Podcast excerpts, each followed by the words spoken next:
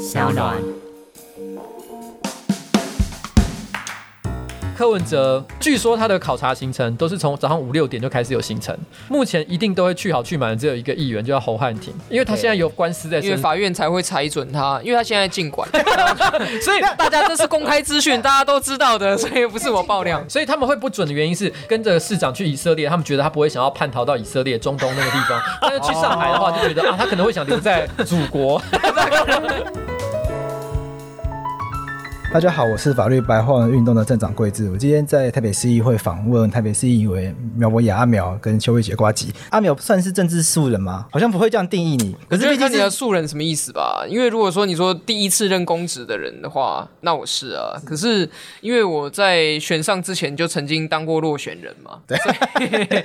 所以 如果你要严格说，从我第一次参选开始，从二零一五年开始一直到现在，那做起来也算是蛮久了，可能就四五年了。政治工作算是已经有在参与一阵子了，只是到这一次就正式进入到体制内，可以这样讲。因为政治工作就是我我选择了职涯，对我的职业嘛，所以做起来应该就是要专业。做那么久，然后还有人说啊，你是一个打破框架的素人，我反而会觉得说啊，那是不是我哪里做的还不够？哦，我懂你意思，就觉得怪怪的。如果 反过来做瓜吉政治素人跳进来做，这样子描述正确吗？我觉得这个描述绝对比苗博雅正确非常多。因为苗博雅说真的，看他背景经历，完全不可能叫做政治素人。我记得你是法律系嘛，对不对？对啊，对啊。然后你也当过学生会会长，对不对？高中的时候。高中的时候嘛，对不对？你知道法律系加上学生会会长，你打过辩论赛吗？也是高中的时候。高中辩论赛，我跟你讲，我发现只要有这三个属性，打过辩论赛。当过学生会会长，然后呢又是法律系，几乎百分之百一定会从政。啊，真的吗？这三个条件，因为很多人就是这个这个属性。举例来讲，范云就是这样嘛，对不对？然后高嘉瑜就是这样嘛。就算不是黄国昌，黄国昌也是这样。然后就算不是学生会长，当过可能学生代表，或者是任何从事学生相关的一些政治组织的一些活动，都是一个你知道吗？在学校里从事过公共事务的。对，也就是这种人，其实他们对于这个社会议题的敏感度，永远都是比其他还要高一些，而且熟悉于譬如说会议规则。像我的话来讲，其实高中的时候呢，因为公民与道德。当年呢是会教一些会议规则的事情，然后会因为要考试的关系有背诵相关的一些概念。可是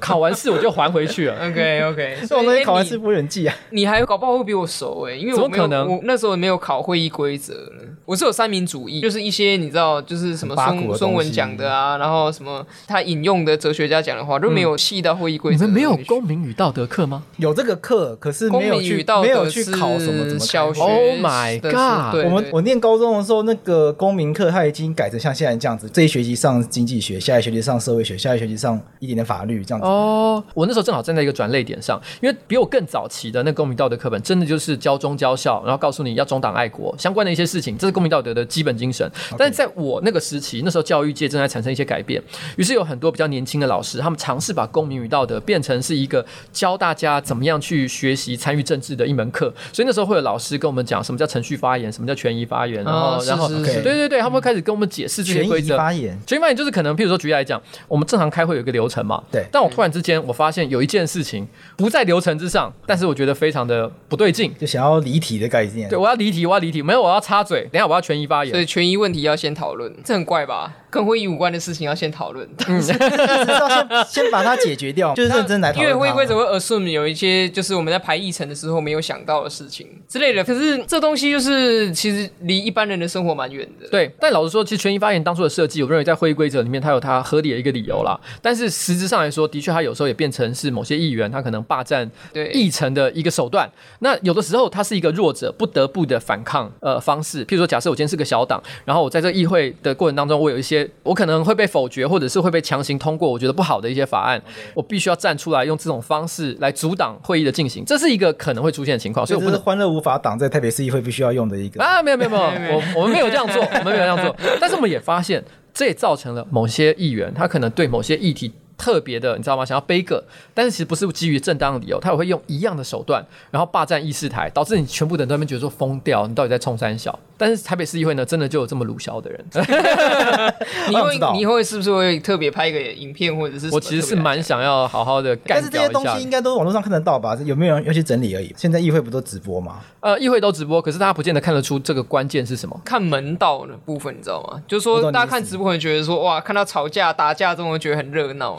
可是有更多时候是发生在一些小小细节上，而且我们大会的直播，我记得如果麦克风没有被打开的话，嗯、其实他的声音就不会被录下来。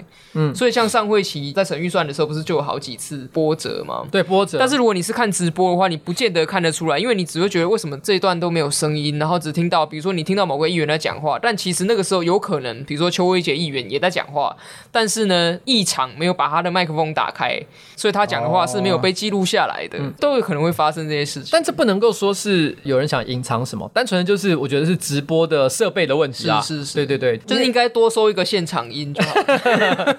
对不对？跟文化有关啊，因为譬如像法院，你应该多少也有经验吧？就是是他那个笔录不会真实反映大家讲话状况。是议事的，我们议会大会是有逐字稿的，可是那，逐字稿也是以。麦克风录到的声音为主，对，那所以所以说，如果说大家对议会真的有兴趣的话，我觉得你除了看直播之外，还是可以来申请旁听，因为你在旁听席是可以看得到议场里面，就是你是一个全知的视角，而且有一些时候议员没有打开麦克风在做的事情，你也可以听得到，而且没有打开麦克风讲的话都超级好笑。真的、哦、是真正真正的精华，真正的精华有时候就出现在那，你会听到会笑死。那你们进入议会这样一年多，有没有一些观察或者一些东西是觉得可以分享？跟你们一开始预期会不一样吗？嗯，看到一些实际上的运作吧。好，比如说像是大家都知道一个立法院或者是议会下面有分很多委员会，对不对？然后大家都会想象说啊，在委员会里面，大家应该采取委员会中心主义啊，然后。在委员会里面是委员会中心主义，就是说立法院会要求说，像你法条在审的时候，应该是委员会里面对于这个领域的议题特别专精的一些委员，很认真的把这个逐条都讨论过，然后由委员会来决定这个法条应该要长什么样子。哦，好像直觉上应该是要这样啊。但是现在对现在变成是有的时候委员会就是吵一吵吵不出个结果之后，哈，全部送政党协商。然后政党协商的时候，就是各党的几个大头.然后就在那里面一直敲啊敲啊敲啊，就有人批评这不是委员会中心主义。但其实你进到议会之后，我觉得有些很有趣的现象，是你光看那些议事规则不一定看得出来的。嗯，比如说大家会觉得每个委员会应该是一样大，你就是管好你自己的事情。可是，在台北市议会有一个很奇怪的现象是，我个人觉得啊，法规委员会最大。因为在立法院里，立法院有八个常设委员会嘛，嗯，这八个常设委员会里面，它可以讨论，比如说我是司法法制委员会，所以跟司法院和法务部主管的法规就送到我这边审，嗯哼，然后我是卫环委员会，所以跟呃环保署主管的法规或者是这个卫福部主管的法规送到我这边审。可是台北市议会不是诶、欸，像是我们这会期是民政委员会的，嗯哼，但是跟民政有关的法规是送到一个叫做法规委员会的特殊委员会去审。然后其他的什么，反正是所有跟台北市有关的法规，台北市所管理的，比如说自治条例.或者是每个机关通过要送到议会备查的行政规则，都是拉到法规委员会去。嗯、所以这变成一个情况是，谁掌控了法规委员会，就掌控了全台北市的法规。我举个例子，我用房屋税举例子来讲好了。嗯、目前中央法规规定，房屋税可能最高你就拉到，我记得是四趴还是五趴吧？我记得它是第一个 range 嘛，第一个 range 政府可以，对不对？可以自己去去调整。但是如果我今天觉得四趴五趴还是不够，我一定要往上调的话，那就是中央的问题。要，一口。气改变这件事情才有可能做，但是我们地方就可以先调整，就是在可控制范围内的有个区间内，有个区间，对对对对对，这个地方政府可以决定。而且因为苗博雅刚刚讲的那个这个制度设计，它产生了一个很有趣的状况。举个例来讲，虽然现在国民党跟民进党的这个数人头人数来讲，国民党还是多了一点点，嗯、但是其实呢也没有多那么多。所以其实两边的势力，如果纯粹就委员会的分布来讲的话，其实还是可以做到几乎是一比一的状况。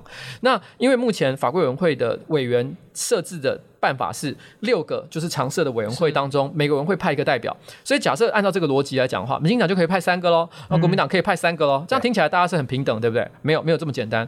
那时候议长可以另外再指派三个人，议长自己可以带三个进去，自自己带这三个进去。所以就是说什么？如果今天议长是国民党的话，他立刻就是三加三，他就是绝对多数。所以在这个情况之下，你知道吗？我们不管怎么操作这件事情，今天谈到市法规的调整，其实你就是要看国民党的脸色。他房屋税的议题，照理来说，我觉得应该是摆到我们。财建委员会去审，应该这样子比较合理吧？对。可是因为它牵涉到我们台北市自治法规的调整，所以就是送到法规去。嗯、而法规的九个人里面有三个是议长指派的，其他剩下的国民党通常可以掌控三到四个委员会，不一定啦。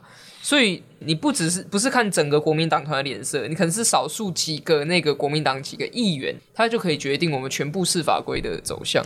大会一读复委就是复到法规，然后法规。过了之后就是送回大会二读。那那那些其他委员会要干嘛？他就是不能管法规，你懂吗？他只能管与法规无关的事。比如说，他只能把行政官员叫来，他只能行政官员叫来咨询、工作报告、专案报告，或者是审查其他议员提出的提案。可是其他议员提出的提案，如果是自治法规案的话，一样要走法规委员会。所以全台北的法规就是那几个、那九个人在处理。对啊，其他议员其实没办法处理。所以像邱议员提的房屋税的案子，我记得你上会期就有，我提了一个要把囤房税提高到三点六趴的法案，我从去年年底提到现在，到现在还没有进入讨论，没有排入议程，而且我没有办法说什么，也没有办法去拉票，他也没有办法透过说，那他要去财建委员会里面，然后 push 这个法案，因为就算他去到财建委员会，还是不会在财建委员会审。那案子不在那边讨论、啊，没有这个问题是啊。你刚刚说的可不可以拉票？可以，可是没有用。我举个例来讲，好，有六十三个市议员，我可以尽力的去拉。当然，你知道这件事情不会所有的人都同意。可是我想，你拉个二十个人、三十个人，我想我可能还做得到这件事情。我努力一点。但是拉二十个、三十个人可以改变这件事吗？其实不行，因为九个法规委员会只要有一个人。我说 no，这个事情就是 no，还要共识决哦，意思就要全部都同意。通常都是共识。共识决是一个惯例，就是大家可能以为我们是表决，嗯、对，不是。但其实我们进来议会之后，所有的资深议员都告诉我们一定要共识决。但是我不确定哦，如果说有一天就是 是资深议员的法案要通过，会不会突然又变成表决？嗯，共识决是一个不成文的、隐藏在空气中的一种。其实，即便是立法院共识决也是一个常态，真的会付付诸表决，都是极度高度争议的一些事件，你才会说啊，那我们就干脆来表决好，大家来比一下。但绝大多数的时候，其实我们常会讲说，呃，国民党可能有个桥王，民进党有个桥王，大家私下瞧一瞧，很多事情就哦好，那我们就决定怎么做了。其实大部分事情完成的流程其实是这样，这样听起来跟大家期待的或想象的民主政治的运作方式有很大落差。嗯，至少我听到现在，我觉得有很大的落差。有，我本来刚进的时候，我也以为常常我必须要举手，就是对啊，我们还没按过任何一次表决，没有，我们没有投过票。所以，我举个例子来讲好了，像我跟苗博雅都有遇过，我们可能对某一个议员的法案是有意见的，我们举手发表意见，这个时候可能议长就会跟我们讲说，哎，这个大家为了府会和谐，你就不要那么爱起争议嘛，对对对，我们先让他哦，先让他进委员会，大家来讨论一下哦，你先不要起争议。嗯、但是问题是呢，当有其他议员对我们有意见的时候，说，哎，我觉得我对他法案有意见，他也会主张说，啊，为了府会和谐，人家还有些意见，那就先不要过，你去跟那个老议员好好的谈一谈，好好的聊一聊，好不好？看他能不能下一次就让他过关。你有没有发现这其中有一个很微妙的，就是。这亚利也为黑亚利也为的对啊，都是府会和谐，就是议会同人之间要和谐，所以我们，是被和谐的。我们新科的，我们新科的不要去阻挡别人的可是别人的来可以阻挡我们新科的，你懂我这个这个感觉吗？嗯，是上次上上次大会，没错，就是瓜吉提了一个外送员自治条例的修正案，就是被有另外一位议员有意见就被暂搁了。可是通常如果是我们对那位议员提案有意见，或者别的资深议员提案有意见的话，是没有。有办法可以做到，就是立刻让他暂搁下来。而且最有趣的事情是，其实议长的意思就是说，基于这个这个议会和谐的关系，希望我可以主动跟那位老议员好好的沟通一下。那我事实上呢，有没有做这件事情？有，我就立刻去跟他办公室联系，说希望可以约一个时间，我去他的办公室好好跟他聊一聊。老实说，其实我知道那个议员呢，过去看我们不是很顺眼，这个我早就知道这件事情，但我还是很乐意直接面对他，好好的沟通这件事情。但是他直接说我最近都没空，我讲直接不沟通。上个会期我提了一整部外送平台自治条例，那在法规委员会审的时候，其实当然，呃，那位议员的主导性非常的强，他的主导性强到说，就是他曾经就是试图有一次在我发言的时候要修理我，就是当我讲说，因为在讲某一个议题嘛，然后我说哦，因为针对这个议题呢，这个我们办公室做了很多的研究，那也跟在场所有委员说明一下。然后结果当场那位那位议员，他就突然发脾气说：“你什么意思？你说我们其他议员都不了解吗？只有你最了解吗？我们都是专家，我们都我们都很厉害。然后请你收回这句话。”就是突然情绪上来，对对对对，运用情绪也是一些资深议员经常会用的，瞪兜啊，然后跟你大声吼啊，然后什么之类，就是。他可以借此去掌握整个，不管是委员会里面啊，或是整个大会里面的氛围。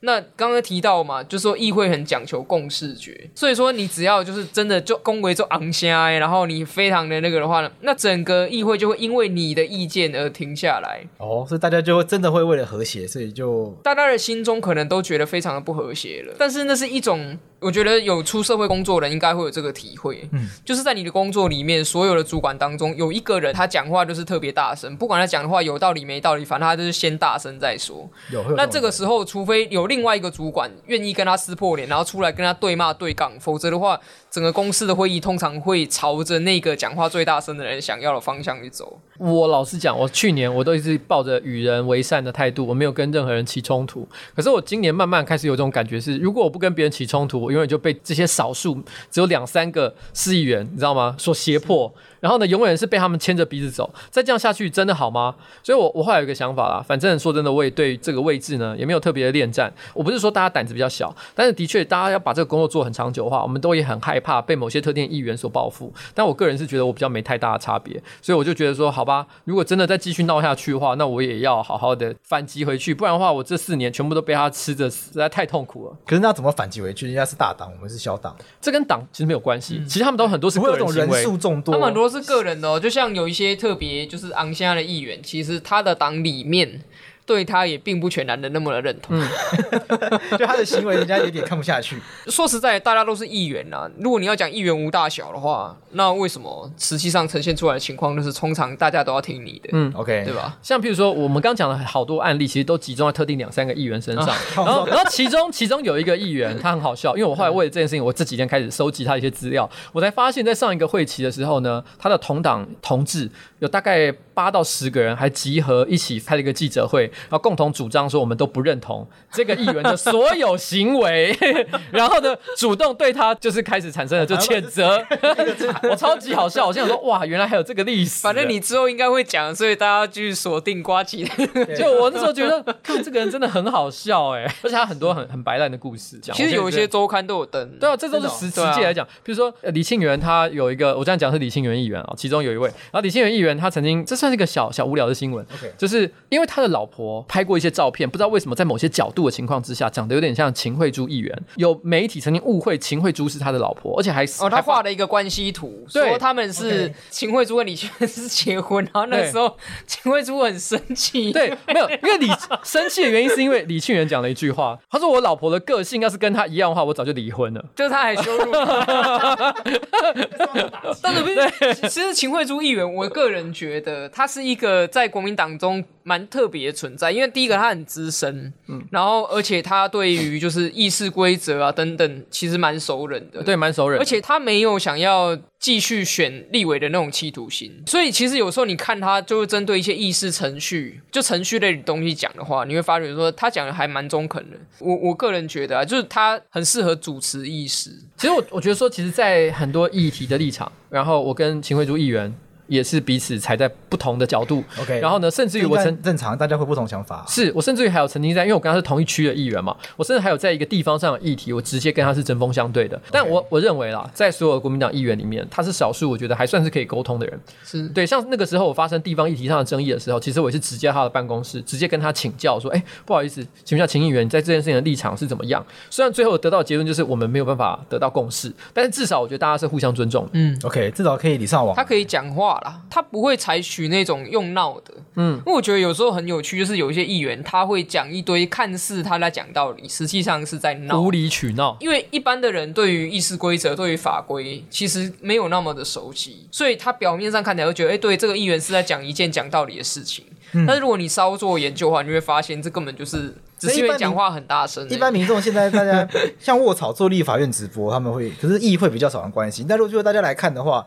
譬如说有哪一些东西，你们会觉得说，其实它是一个大家可以看门道、看门道的地方，大家想要知道这个啊。嗯，因为毕竟大家议会真的是大家比较少人关心的地方，台北市议会可能关系人都很少，我觉得议会更难。因为以前委员会是不可以直播的嘛，但今年开始可以了。但是因为上半年呢，通常委员会不会有太刺激的事情，嗯，但是省预算就会有趣了。省预算蛮值得看看的，因为省预算的时候，大家会针对预算一条一条的讨论。那有的时候其实不只是省预算，因为省预算本身大家看数字可能会觉得有点痛苦。可是很有趣的一个点是，很多议员都会趁着省预算的时期，然后呢提出一些很强烈的个人主张。举个例子来讲，譬如说我希望动保处做某些事情。其实跟预算内容是无关的，但是我会在审到动保处的时候呢，我直接就背给他的预算，然后呢强行要通过我希望通过的一个弹书，就是说如果你希望通过这个预算的话呢，你就要帮我做到某一件事情，而做到某一件事情就是最有趣的地方。这个这很有趣，是因为议会也是从那个所谓的共视觉来的。就是说，通常因为有这个所谓共视觉的帽子扣在那嘛，所以如果有人对哪一条预算有意见，嗯、那条预算就要被暂时搁置下来。嗯，OK。那那个时候，这个主管单位他就会必须来找这个议员说明这条预算，嗯、但是说明这条预算并不是在公开的议事场合去做的，嗯、所以这个议员等于就取得了一个要求这个局长或是处长出面来跟我直接这个面对面的一个、啊。那他到哪里谈？他的办公室去说明吧，通常都是这样，嗯哦、等于游说预算嘛。其实很多局处他也会主动来游说我们，说请我们支持他。嗯，但是我我觉得有的时候大家如果说要看门道的话，应该是你如果发现有哪一个议员他针对哪一个单位有很多很多很多很多很多的问题的时候，你你就可以就是仔细的观察一下。好，比如说，好，我今天对法律白话文有意见，OK，我可以不要直接讲说我哪里有意见，嗯，但是我一天到晚去你们那边留言刁你，你发任何一篇文.我在下面就一定会找得出一到三个错误，然后在下面就一直刁，一直刁，一直刁。我这种人出现过啊，很烦。对，所以你你就会发现说，哎，这个人他是不是对于你这个网站本身有一些他没有讲出来的事情？明代也是一样啊，他对于某个机关，嗯、然后有各种。就是觉得他做的太差劲了，嗯、那有时候讲的有道理，有些是没道理，你可以去看嘛。不过我听过一个说法啦，就是说，虽然很多人都会觉得议员相较于立委，他是比较低的一个层级，嗯、所以呢，如果我今天在政治这条路上，我有更高的想法的话，那我一定是要在往上继续选，然后选立委、选市长哦，越越往上选。但是就我理解是，也有蛮多人非常的满足于做一个市议员的身份。是，然后原因是什么？因为如果单纯要赚钱的话，其实市议员有的时候比立委还要方便一点。真的吗？真的吗？好想知道怎么做。因为有一些地方事务啊，其实常常就跟这个赚钱的这个门路是有非常大的关系。土地使用分区，没错，就是这个样子。对，像譬如说，其实有些门道，我说真的很难解释。我举个例子来讲，好，我最近就看到一个好厉害的，就是就是呢，有一个大安区的市议员，然后呢，他质疑一个大安区的多更计划，你知道吗？你乍看之下，他是在主张。大安区的市民对于都市更新的一个权益，但是因为他在质询这个议题的前一个礼拜，正好呢在松山信义区跟他无关的一个地方，虎林街有一个都更，跟他在现场提到的争议案件的法源依据是一模一样的。也就是说，其实他从头到尾都不是为了要讲大安区那个都更，他是为了要帮虎林街的那个实施者解套。隔山打牛，隔山打牛。你你其实是因为你懂那那些案件，你才会知道说，干他完全在讲虎林街这件事情，因因为他不能直接讲虎林街，是因为他不是松山新义区的市议员。可是他又想要维护那边的权益，他可能基于某些理由，这边我就不要讲那个理由是什么。那等总而言之呢，他就是对他来讲这件事情是对他有利的事情，所以他决定要做这件事，他要插手，所以他用了一个隔山倒牛的方式。这个东西真的是专家才看得出来，就他跑到其他地方去做一个事情，要让那个效果回向到他想要去的地方。没错，就是这个样子。这个东西真的是讲起来真的很难，嗯、因为因为虎林街那个案件其实非常的复杂。这个这个讲下去会要一集吧？对，要一集，不怕大家会关机，那不怕大家换节目。因为都市更新真的是一个很复杂的，都市更新太难了。都市更新是它。法规有非常多，对啊，嗯，牵涉到其实每一个案件都有它的独特性。你有时候会觉得，可能譬如说，呃，被都更的那一方很可怜，他可能被迫牺牲很多权益。但有的时候，其实都更的一方，有时候建设派不一定是错的，因为老实讲，都市本来长期老旧，你的一些房子就是要更新，不然它可能会造成一些危险。对，因为老旧房子已经你很难维修了，对啊，又久了，然后可能当初盖的时候其实也没有盖那么好，它本来就有更新的需求，所以不见得哪一边一定是错的。但是只是说，因为每个案件它有独立的一些特性，所以我们会去特别的关心。像比如说刚讲虎林街这个案子，我简单说说明一下哈，它的状况是这样，它已经就是吵了十几二十年，都还没有办法完成都更的动作。但事实上，当地的市民其实都是同意要都更的，他们认同要都更，只是他们不喜欢那个实施方。实施方是一个土地代书，那那个土地代书呢，他其实他不是出资者，因为他本身没有钱，所以他是一个我不知道你们知不知道丢狼这个概念。丢狼在土地开发过程当中，其实他基本上就是一个媒合各方势力跟资源，最后去促成一件事情发生的人。但这种人，其实通常就是黑白两道都会吃得开，他就是从中像是买空卖空一样他什么钱都不出，可是可以赚取非常大的一个利益，从中获利的。可是你也不能够责怪这些人的存在，因为有时候没有这个人的存在，对大家的资源瞧不出来，瞧不出来，他就是努力要做这件事情。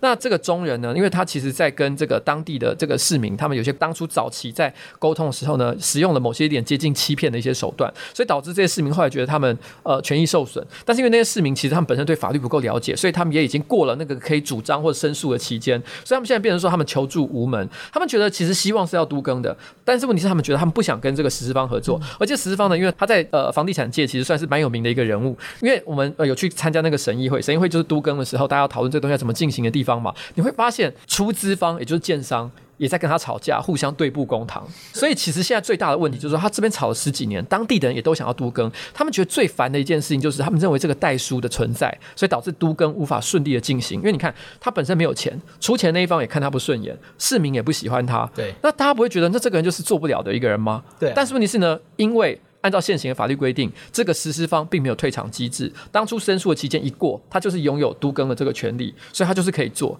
现在卡住这个东西不能做，只有一个原因，是因为现在那边的土地呢，牵涉到它有一部分中央国有的土地，就是中央目前对于它的处置方式有些不同意的地方，所以其实它卡在的地方就是不是说当地居民的利益没有被保护的问题，是中央卡住这件事情。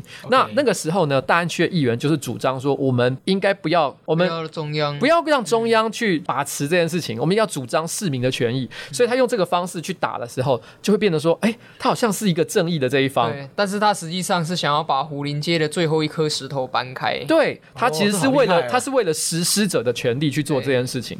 然后呢，这整件事情就是变得很可怕。但是你要同时知道虎林街这件事情，知道这些法规，你才可以听得出来他在讲什么。所以有的时候你说哦，直播公开透明的可以解决一些问题，也不见得，因为大家去看这些东西的时候，你不会看到他演的这个剧本下面指的那个方向是什么。而且，因为我们为什么会知道他们一定有关联，是因为因为我们关心这个议题，所以我们去了好几次审议会之后，我们现场就数得出来有哪些议员的助理或者本人有到现场去关心这个案件，而且是站在实施者那一方。所以你把这一连串的东西串起来，你就知道啊，他是在讲这件事情。但其实你你公开讲这个，他也可以否认呢、啊。对，就是因为你没有很强力的证据可以去连接。嗯、但是我刚好关系啊，对对对对对，出现。对啊，所以我我觉得现在有很多人关心政治，当然很好了。但有的时候大家想事情会太泛阴谋论，觉得说啊，比如说邱慧杰讲什么话背后一定有什么阴谋。但是在我看来，这些阴谋论都是非常肤浅的。嗯，因为真正的这种隔山打牛的东西，大部分人是看不出来的。对，你看得出来的阴谋，其实很多人看得出来阴谋都好浅，你都会觉得说，真的是你知道吗？政治不是真的这样搞的。那那一般人看得出来的，就不会是真正的了做的事啊。嗯，他一定要做到一般人看不出来啊。基本上就是这种东西，我觉得在台北市有很多，而且有有的时候，即便我可能也不知道啊。嗯、就是如果我没有特别去关注这个议题，然后我可能也不会知道他问这个东西的真正的目的是什么。我可能只是觉得这是一个很无聊的题目，但是你、哦、你懂我意思？它的表面看起来是一个无聊，或者是不知道他在问什么的题。像虎林街这个议题，如果不是因为有市民主动来找我。因为他们也这东西搞了十几二十年，他们也找了很多人帮忙，他们最后是不得已，最后找上我。我必须要说，很多议题到我这边来的时候，都是很不得已的议题。为什么？因为绝大多数的人找议员陈情，都希望先找老议员，因为老议员通常比较了解议事的规则，比较了解这个议会的文化，所以比较懂得怎么瞧这些事情。那会找年轻议员，通常都是因为这些老议员都不管，撒手不管，他们觉得说这时候只能找那种最不计较利益得失的那些人。所以当到我手上来的时候，都是那些干这个东西怎么搞啊？就是烫手山芋，对，非。常烫手山芋才会这样子，嗯嗯、你你会有这种感觉吗？会啊，地方上当然会有一些成年没办法处理的问题嘛。嗯，那这些成年没办法处理问题，之所以没办法处理，一定是有原因的。它可能是有两方在对尬，然后这两方或多或少也不能说谁是完全没道理的，或等等，所以说卡了很久。但我的想法其实很单纯啦，就我觉得今天事情还是要有个解决嘛。就是你一直卡在那边，然后你试着说我想要两边讨好，所以我说我不管。或者是说我假装在两边之间就跑来跑去，这种东西其实是没有意义的，因为问题没有被解决。我的做法啦，就是我会选择，就是我觉得。相对比较有道理的那一方，然后我去支持他们要做的事情。那至于另外一方，当然有些利益会受到损害，但是我们可以找一找有没有什么方式可以去尽量不要让他们受到，就是他们不想要的。我举一个，好，我举一个例子好了，比如说有一个市场的改建发生在我的选区.那市场需不需要改建？我觉得是需要的，因为它从民国七十年代开始，它就是一个铁皮屋，嗯，然后铁皮屋，对，它是一个临时摊棚啦，法律上的用语是这样，所以它要改建是一个正向的政策，没错。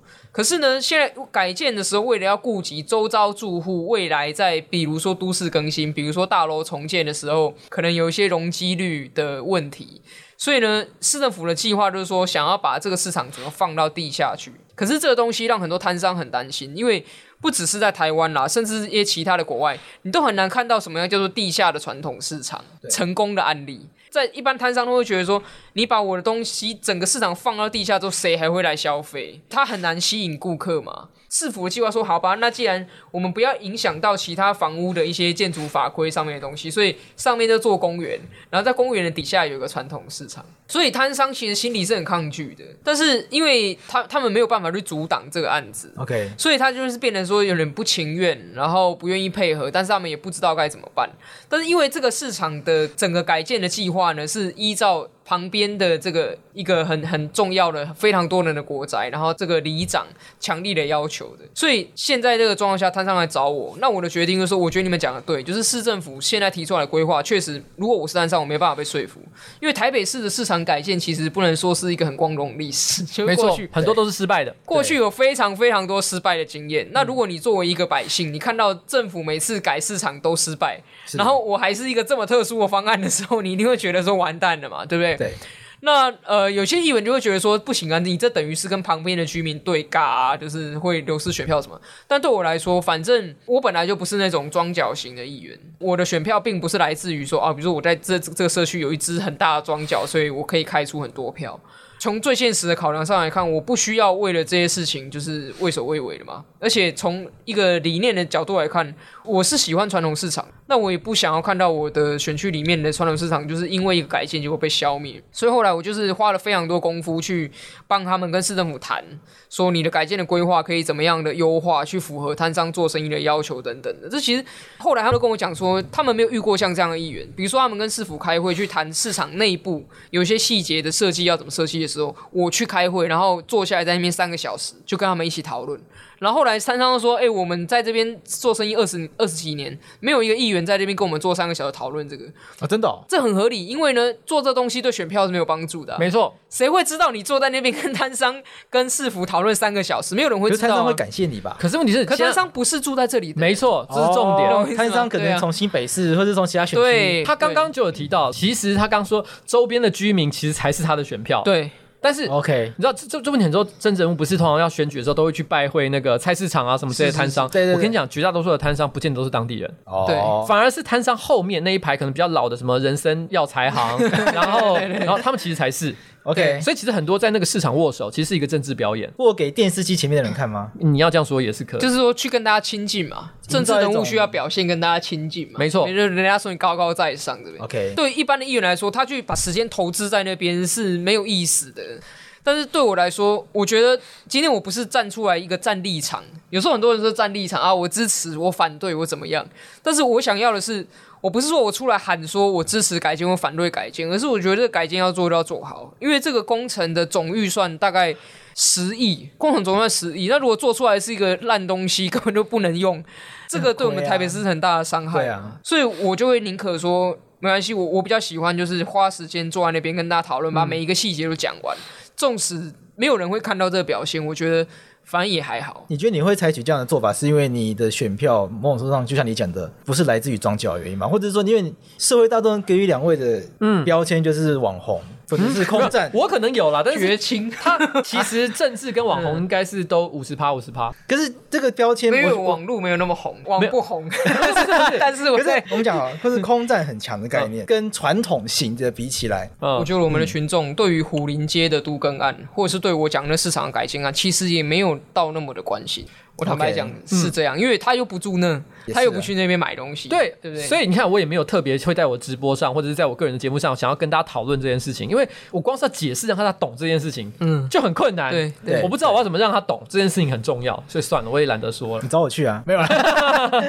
那我觉得做议员要有一些价值啦。你如果就是坐在那边，每天在那边跟人家相怨咨询的时候做个表演，嗯。然后实际上你没有造成任何的改变，我觉得没意思。因为我对我来说，做政治工作既然是一种职业，你就要有 legacy，就是我觉得所有政治人物要讲求人性，人家留下什么给这个社会，留下一些好东西。哦，我们任期只有四年啊，搞不好我下次落选，所以那人家会说你从事政治工作，你的 legacy 是什么？我自己个人很在意的问题，嗯、虽然我没有写在我的证件的公报上面。嗯、他其实为什么会说他是 fifty fifty？不是说因为他在网上不够红，实际上我觉得他在网上已经超级红了。因为我觉得很多人提到网红这个标签的时候，都是略带一点负面。就是会觉得说啊，你就只是个网红，所以你对政治没那么了解。我举个例子来讲，像最近一个老议员对我的批评，就说你他妈就是一个网红。对，他真的这样跟我讲啊。哎，你说你是个网不红？可是老讲我心里我我都觉得有一种嗯，这算骂人的话吗？就是你知道我意思吗？这是个骂人的标签吗？所以这个对你来说，你们会觉得是一种进入到体制内的一种，反而变成一种负担吗？我觉得对某些老议员，他之所以会对我们有特别感冒的感觉，我觉得跟这个是有很大的关系。嗯、因为你知道，我刚进议会的时候，有一天。我那天我到底是做了什么事情？其实我有点忘记了，因为按照台北市议会的内规，我先讲这是内规，并不是说有写在议事规则上。Okay. 就是虽然我们现在都有直播了，默契对默契，你不可以带摄影机进去，嗯、因为他们不喜欢你去偷拍别人的状况，用你的视角去拍别人。他们认为你有可能，譬如说，我看某一个议员在看报纸，然后就拍，然后上传发一个线动，说开会的时候都在看报纸。他们不喜欢这样，他们觉得这破坏议会和谐的一个行为。OK，所以他们严禁带摄影机进去，然后。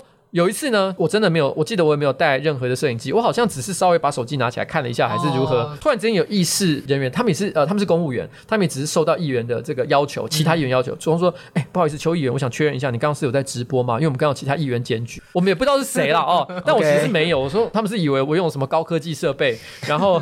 我想直播就可以直播吗？对，然后他们其实是会对这件事情非常的紧张，然后他们也也会因此会觉得说，我之所以选上，不是因为我真的对政治有什么理想，有什么抱负，或真的可以达成什么事情，他们认为我单纯就是为了要红吧，还是怎么之类的。哎，但是这个我也不想去跟他们争辩了哦。对啊，有时候对于一些比较资深的议员来说，他们好像很怕一些未知的事物。没错，像比如说我们一直在讨论说直播这件事情其实立法院早就每个委员会都直播了，嗯，只是我们的议会还没有嘛。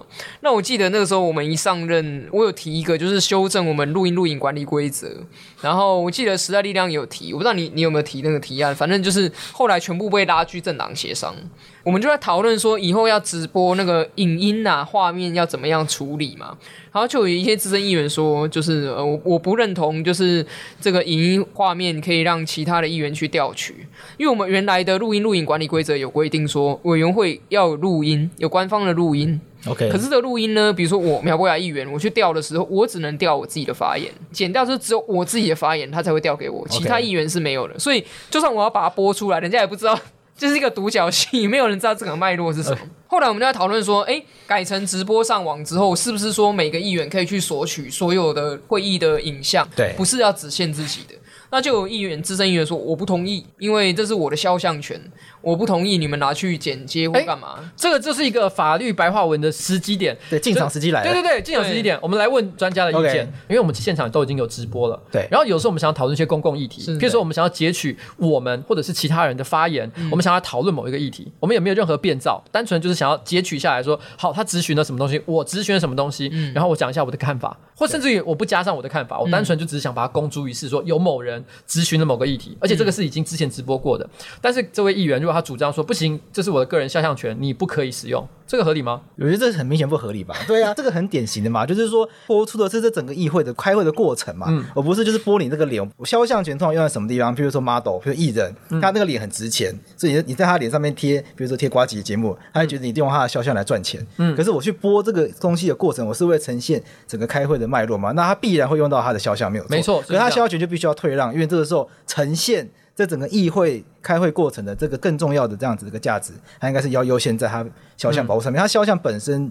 值得保护的价值并没有那么没有他想的这么没有想象那么高啦。当然说肖像，人家会说这是我各自，这是我的所谓的人格权有所连结，可是它并不是说重要到你完全不可以使用。所以说实在的，我们也算是公职人员嘛。嗯，公职人员执行职务的时候，怎么主张自己的肖像？对啊，嗯，你在执行职务的时候，你这个执行职务的过程好像不应该是你私有的嘛？嗯，对啊，艺人的肖像也许他私有，所以我们也觉得他的主张非常的不合逻辑。但是也是因为他们都对此有非常强烈的，而且他们会表达，就是说我。非常懂法律，不要来跟我争辩，这个就是不可以。然后反正你就是，我们也是基于议会和谐的立场，所以我们就觉得说，没办法，就不要说你懂个屁，对，我们也很想讲你懂个屁，但是我们也只是说，嗯，好，那就这样。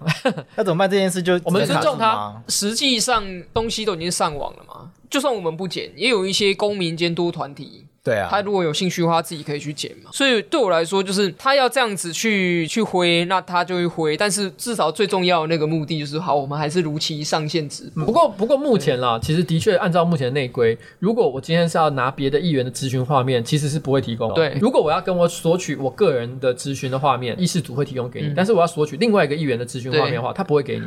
所以你必须要用其他的方式偷偷侧录。我们只能看到官网上有没有？对，就是官网上公布所有一般民众都看得到的那个东西。就那那个东西会变成可以下载的吗？还是它不能下载？可是你就要用一直侧录它，你要用侧录。所以我觉得他们也蛮傻的，你知道吗？因为这样子他们画面就会变成品质比较不好的画面，对，就是看起来比较丑，剪辑都很差。我们到目前为止，我我觉得我们应该都还没有真的这样，我们刻意去截取别人的画面来表达主张，因为我们还是尽量避免。我我心里一直都觉得，我想你应该也是，是等到哪天真的觉得很重要的事情的时候，我们还是会做这件事。嗯、因为我记得苗博雅曾经也说过，好像说，呃，如果哪天他真的用了这种画面，如果有人要来告，他说就来告啊，对啊，他有就让法院来讲一下，说议员行使职权的时候可不可以主张肖像权？除非你要说你这是私人，那请你离开会议室。但我们现在都还没有用这件事情，这么无聊的事情都可以造成这么大的冲突。那个我们民政委员会开会的时候，如果不知道大家有没有看直播，就是在一开始的时候，也有议员去主张说，他在发言的时候，其他议员的助理。不能够对这个会议摄影，就是说你们这些人是哪里来？这是在拍照人，其他议员的助理，你们没有没有资格，就是进来这个会议室。但是其实那些议员的助理拍照，也不是为了说要给谁难看，你知道，就很多议员喜欢在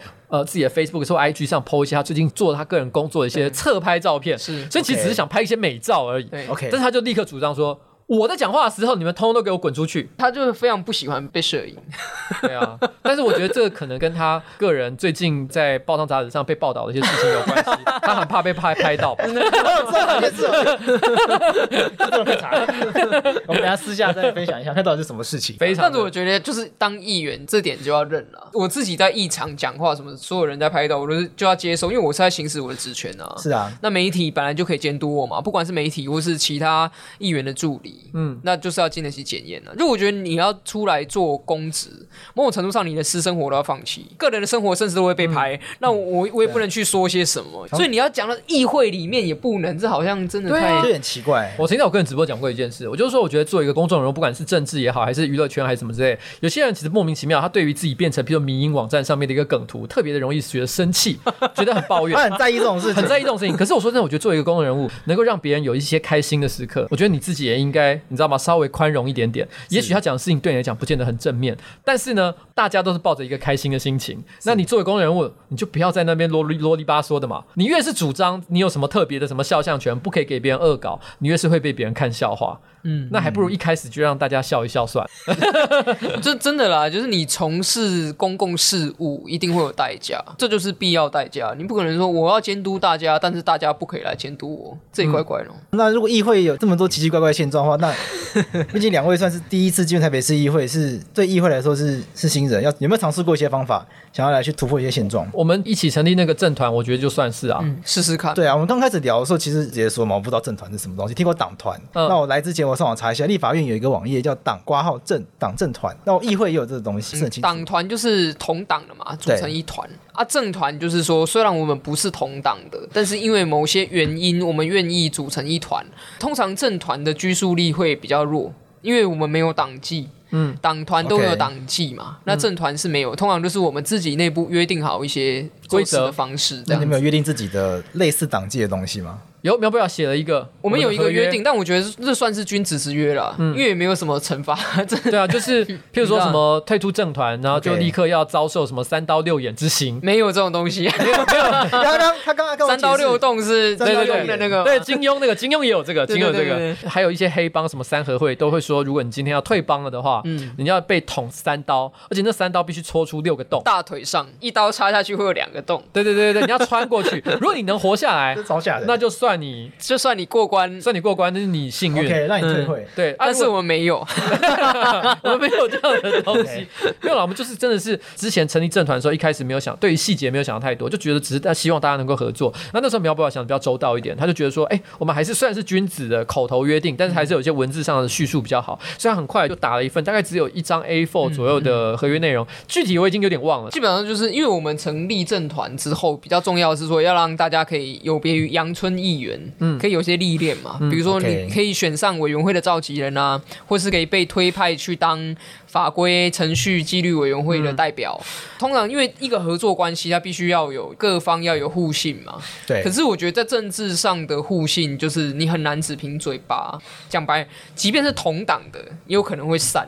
更何况我们五个人就有三个不同党。嗯、那在在这种情况之下，就是说你你很难去呃。凭借着单纯的善意，就让大家好好的相处，嗯、所以还是要写一下说，比如说我们我们大家决定了，好，今天要支持你当程序委员会的这个委员，我要推派你当召集人等等的时候，那你要协助，比如说协助其他人去通过其他人的议案，嗯，或是帮大家注意说，哎、嗯，这个礼拜的大会会发生什么样的事情，其实就是一种讲好嘛，而且这有一个效果啊，就是说大家你不要去要求更多原来没讲好的事，我觉得有时候政治上面的纷扰是从这边产生的。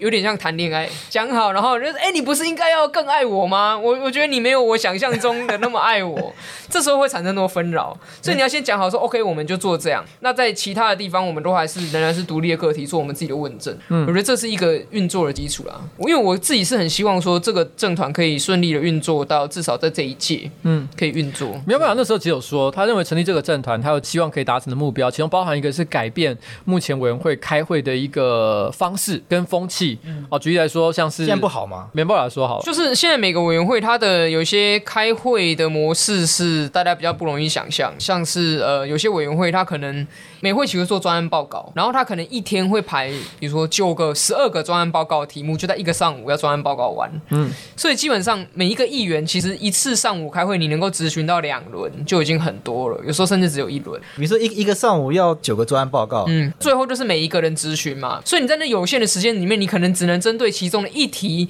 当中的一个小问题提出咨询，全部报告完了，嗯，才开始咨询。对，那剩下时间就一点点。对对，那像我就觉得这种专案报告就是走过场而已，它没有真正的功能，所以我就觉得说，那我们我们应该勤奋一点，多开几次会，一次会只讨论，比如说两到三个题目。所以其实。那一天我你好像那一天没有有事情先离开，嗯、但那一天其实我们有一个议员就有抱怨这件事情，说开太多次专案报告，没错、啊，因为他说，哎、欸，你知道吗？过去我们民政委员会一个会期只会开两次专案报告会，嗯、我们到目前为止应该已经开七八次了吧？然后工作量倍增呢，倍增就是说我们以前开两个就结束了，你们怎么现在开到七八个还没开完？我傻眼。但是他也可以选择不出席，就是说如果他觉得这个题目没意义的话，他没兴趣的话就不要来。他其实抱怨这件事情也不是真的说再不爽，他单纯只是讲说，哎、欸，你们怎么搞得那么不一样的？事情，可是他还是来哦，他还是都有来哦。嗯、大家可能会觉得说啊，像过去一次把所有题目讲完，然后大家只问自己最关心的部分就 OK 了。对，他觉得这个也可以运作。但是我觉得实际上，我对台北市议会的期待是，既然我们是首都啦，就是我们就要往上比嘛。我们不要说哦，我们去比什么其他的县市议会苗栗啊、花莲 啊，我们应该要网络上最红就是苗栗。对，我们应该跟立法院比吧。毕竟有这么多台北市议员都想去选立委，嗯、那你要证明说你有立委这问政能力啊。那立法院你要知道每周三五是院会嘛，其他一二四都在开委员会，每个委员会的上午一二四就是开啊，然后也做专案报告，也没有说一次塞九个题目这种事情，是这样运作的。那对立法院运作比较健康一些，因为我也不太懂立法院运作。立法院的委员比较多，然后媒体的关注也比较强，通常立法院的议题都会有很强烈的全国关注度，所以没有办法就是稀里糊涂。那有些其他的改革的目标吗？除了这个以外？像譬如说那时候有提到说，我们希望可以改变那个考察的逻辑。所有的市议员其实每年都有一笔预算，其实是可以自己选一个地方，然后你去你要去日本也好，去以色列也好，随便哪天去哪里都可以，反正就一笔钱放在那里给你用，给你妖兽赞。这好像是什么二十万吗？没有没有十五万啊，十五万，考察费是十五万，但是你要出国才有。像我的话。因为我去年是只有去受邀去日本，就是你也你有你有去嘛？参加那个同志游行跟日本的 LGBT 议员交流。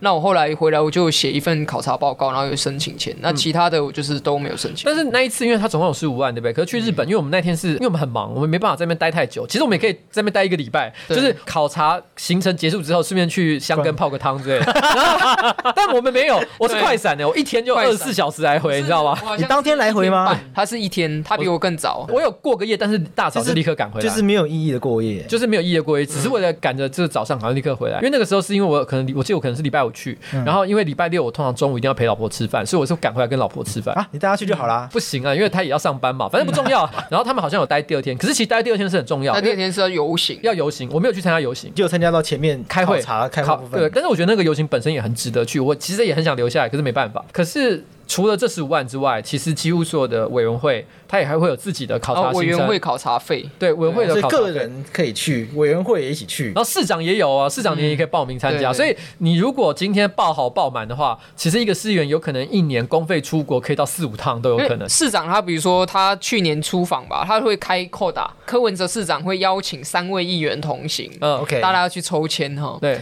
所以被市长邀请的这三位抽到了，就是市府出钱，然后其他的议员如果。也想跟，但是没抽中，你可以自费，就是从你自己的那笔十五万里面，或者是你就是完全是自费去跟。嗯，不过因为其实很跟好跟对，但是因为市长的这个行程其实常常是没有人去报名的，嗯、因为柯文哲。他可能很多人对他很多不满啦，但是他有一个点，我觉得是很强的，他真的是铁人，因为据说他的考察行程都是从早上五六点就开始有行程，所以大家都有一种干我去实在太痛苦了，所以没有人要去。目前一定都会去好去满的只有一个议员，就叫侯汉廷，好像你几乎每次都会跟。那个，因为那是他可以出国的机会，因为他现在有官司在身上，因为法院法院才会裁准他，因为他现在进管，所以因为这大家这是公开资讯，大家都知道的，所以不是我爆料，然后可以用这个理由出国，他可以用法院申请啊，这是很妙，他可以去跟法院申。请，然后法院会，我还记得有一次新闻有报，就法院裁准的理由是说，因为他是一个公务行程，是跟市长一起去的，所以不会有什么潜逃的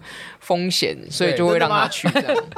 但是，但是我记得好像有一次是不行，是不是双城论坛？他本来有想要跟这个，我可是后来就因为因为地点关系嘛，地点太反正之类，反正他就是法官会审，法官可以审，反正法官可以决定。所以他们会不准的原因是因为跟着市长去以色列，他们觉得他不会想要叛逃到以色列中东那个地方，但是去上海的话就觉得啊，他可能会想留在祖国。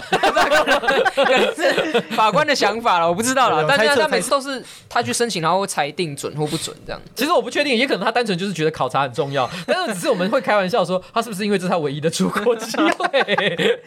然后，因为你自己也知道，被禁管的要出国很难啊，很难，基本上不可能啊。啊所以，其实我们那时候就是觉得，其实很多的考察其实不具备它实质上的意义。因为去年所有的委员会安排的考察，我全部都没去，你也都没去嘛。我们没去的原因就是我们看了一下那个行程表，我们就发现其实有一半以上是观光感觉，呃、然后没有什么实质的意义。你说香根泡汤已经在行程里面，搞不好那那时候你就会有一个问题，就是说，如果今天我是要去观光的话，那我为什么要跟，要跟他们一起去？之类的，就是你会觉得我们又不是朋友，我比较孤僻啦，对，孤僻不合群。然后我们晚上那边喝酒要讲什么，我真的会尴尬死，所以算了。我这期提了一个啦，就是因为我们是民政委员会，其实殡葬处是归我们管的。我们台北是不是有一个六张犁公墓吗？就是戒严时期受难者纪念园区，那其实是在我们台北市是归殡葬处。我就提了一个啦，后来召集人好像有接受，就说我想要邀请促进转型正义委员会。跟我们民政委员会一起去考察那个六张犁公墓哦，然后这确实是归我们管的嘛，我就觉得可以去现场看看，然后看说这个墓区以后要怎么样改善，才能达到那个纪念的效果、教育的效果。试着说，哎，去找中央的处长会来一起看。然后以前比较没有人办这种的。但我觉得就是试试看吧，看会不会有一些比较有趣的推进事情。但是那个地方显然就不能泡汤了。对啊，没有办法，因为就在台北市。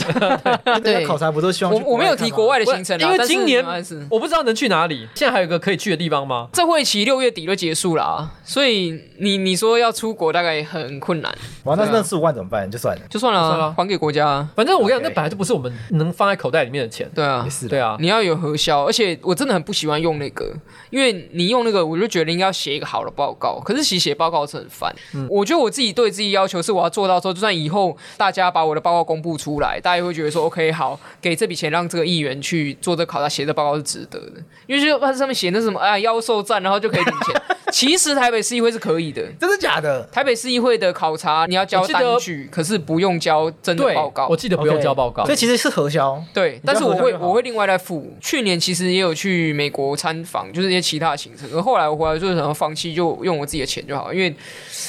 我很讨厌写报告了，很烦啊，确实很烦。但虽虽然可以拿，但是我后来觉得算了。我去年其实有跟我老婆一起去葡萄牙，本来我的助理有问说，哎、嗯欸，你要不要请那个考察费？嗯、可是我跟他说，如果我要请了的话，那我就一定要排公务考察行程。对，那我觉得我老婆一定会很痛苦。考察酒庄，对，考察酒庄，考察葡萄牙农业发展，对对对之类的。哦，OK，我这时候觉得说，我觉得为了这件事情去圆那个谎，我觉得太累了，太麻烦了，你知道吗？算了，不，不要做这个，不要，我们就自己花钱了。嗯、那考察以外，还会有什么改革目标吗？我觉得能。能够做到就是真考察，然后专案报告报告的细一点，就已经会有点不一样。我觉得东西要慢慢推进，你知道，因为委员会有十一个人，不是只有我们五个人。对，如果一下子啪全部弄下去，然后其他人受不了，大家也会觉得。而且老实说，光是这两件事情，我都觉得没有，我们都已经遇到蛮大的障碍。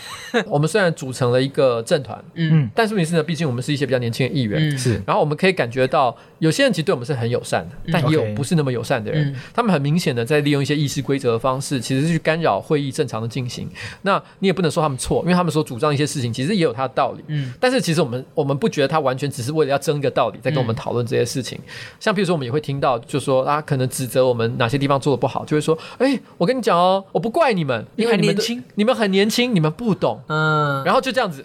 然后我们心里就想说，干这什么意思？嗯嗯，在当律师也会遇到遇到这种啊啊！你是年轻律师，然后就开始算。就是你的对照大律师都会说怎么样怎么样，对不对？啊，这个律师可能刚入行，不知道这个，也觉得很靠腰。什么东西啊？对啊，在法庭上大家是对等的，讲这什么屁话？对，还是回到一开始那个问题啦，还是还是还是想了解，就是说聊完聊这么多，你们还是会觉得跟一开始的期待会很大的落差吗？还是会觉得说至少可以利用接下来这段时间，还有两年多嘛？想要再做一些什么事情，至少可以不要辜负当初决定要投入这个参选的这样子的一个当初的初衷。嗯嗯、对我来说，就是尽量去把我在竞选公报上面写的证件做到嘛，嗯、因为那是我跟我选民的约定，嗯、所以我的责任就是去学习怎么推动一个议题，然后再尽量的把这些议题都推出一个成果嘛。也许很难百分之百啦，但是说尽量有几题比较重要的要有一些进度。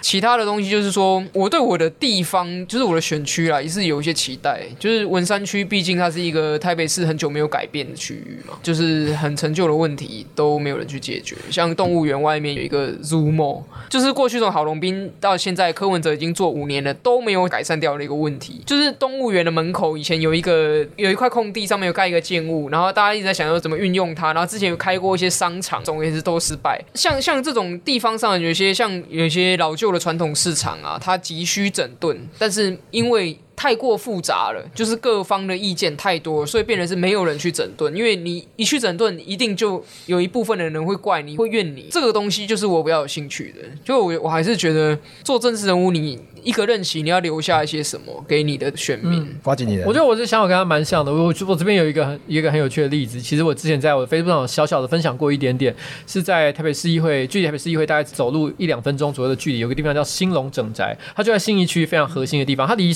一零一也非常的近。兴隆整宅，兴隆整宅，它这个地方呢，举个例子来说，它其实这个地方呢，它是就是以前早期的那种国宅啊什么之类的地方，几十年的历史，但是它欠缺维修，所以虽然它是在精华的地段，可是它看起来非常的破败，然后里面其实住的其实都是一些相对比较弱势的一些民众，但这个地方一直都处于一个三不管地带，因为在这个地方，其实当地的人因为他们生活比较相对来讲比较弱势，然后他们的收入也不高的关系，所以他们其实可能譬如说他们长期有一些习惯在走廊或者是地下室堆放个人的物品，然后呢，有些物品甚至于可能是一些木材啊，然后呢，书报、杂志，甚至洗衣机之类的东西。其实我觉得，因为这个房舍本身就非常的老旧，很容易发生公共安全的一些一些问题。譬如说，它的消防设备其实也都早过期，也都没有整修。我会认为，其实要把这个环境清理，因为那个地方如果真的哪天突然发生火灾的话，会发生非常大的问题。所以我觉得应该要做清理。可是清理这件事情本身，其实违反。当地居民的意愿，他一定会觉得，当然了，东西放在那边，你要把我丢掉，就是会有这个问题，可是很危险，它是不好的。但是我觉得大家都不敢去碰这个东西，大家都会觉得说，哇，我我处理这个问题，我会被抱怨，那其他人也不见得会感谢我，因为没有人知道那是什么地方，没有人在乎嘛，没有人会去那里，它就是一个台北市非常黑暗的一个角落。可是当时我的助理跟我提到这个议题的时候，因为我们蛮常在议会走来走去，会经过那个地方，大家都视而不见。可是我我那时候有一天就聊到这个议题，我就说，这听起来就像是我们应该要做的事情，因为别的议员不会做。但是我觉得我做，我觉得我是愿意的。所以，我们那时候其实就跟市政府做了两次会刊。那我说真的，市政府其实也是很帮忙啊，他们也知道这件事情有它的重要性。那一开始他们也会觉得有点痛苦的地方，所以他们觉得说，哇，干，这一定会遭到很大的反弹，不爽。但是我们还是硬着头皮把这件事情做完了。那我们当然终极来讲，我们希望这个地方有一天可以呃，透过都市更新或其他的手段，让它变成是一个比较安全的一个居所。但是这个事情因为太远了，我们现在一时之间还做不到。但至少我们把这个环境变得更好，我觉得这个是还是我们的责任。所以我觉得对于松山新一区，我觉得有很多的地方，我们都希望可以在我的任期当中，可以慢慢的有所改善。而且这些改善是其他的议员没有办法做，但是我可以试着去做到的事情。那你还会想再选吗？其实不是很想，太累，好累 啊。可以选别的啊，更上一层楼。选什么？里长吗？里长我一定选不上。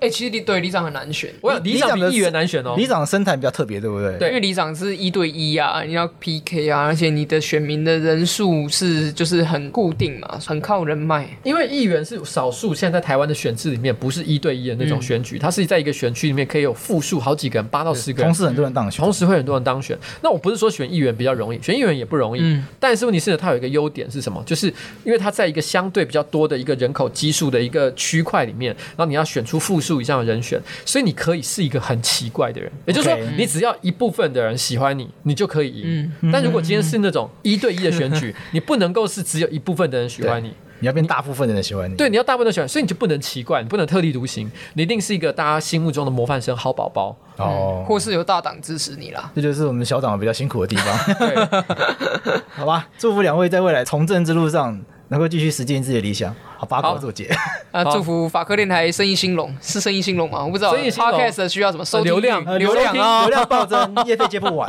好，对对对，那有业配了吗？诶，正成集团，等下。哦，正成集团 啊！啊，终于要节目结束才这个名字才突然进来。正成集团影视器材总会，他赞助我们这个 Rode，还有 Sennheiser 等等很厉害的哦，这叫什么影音产品？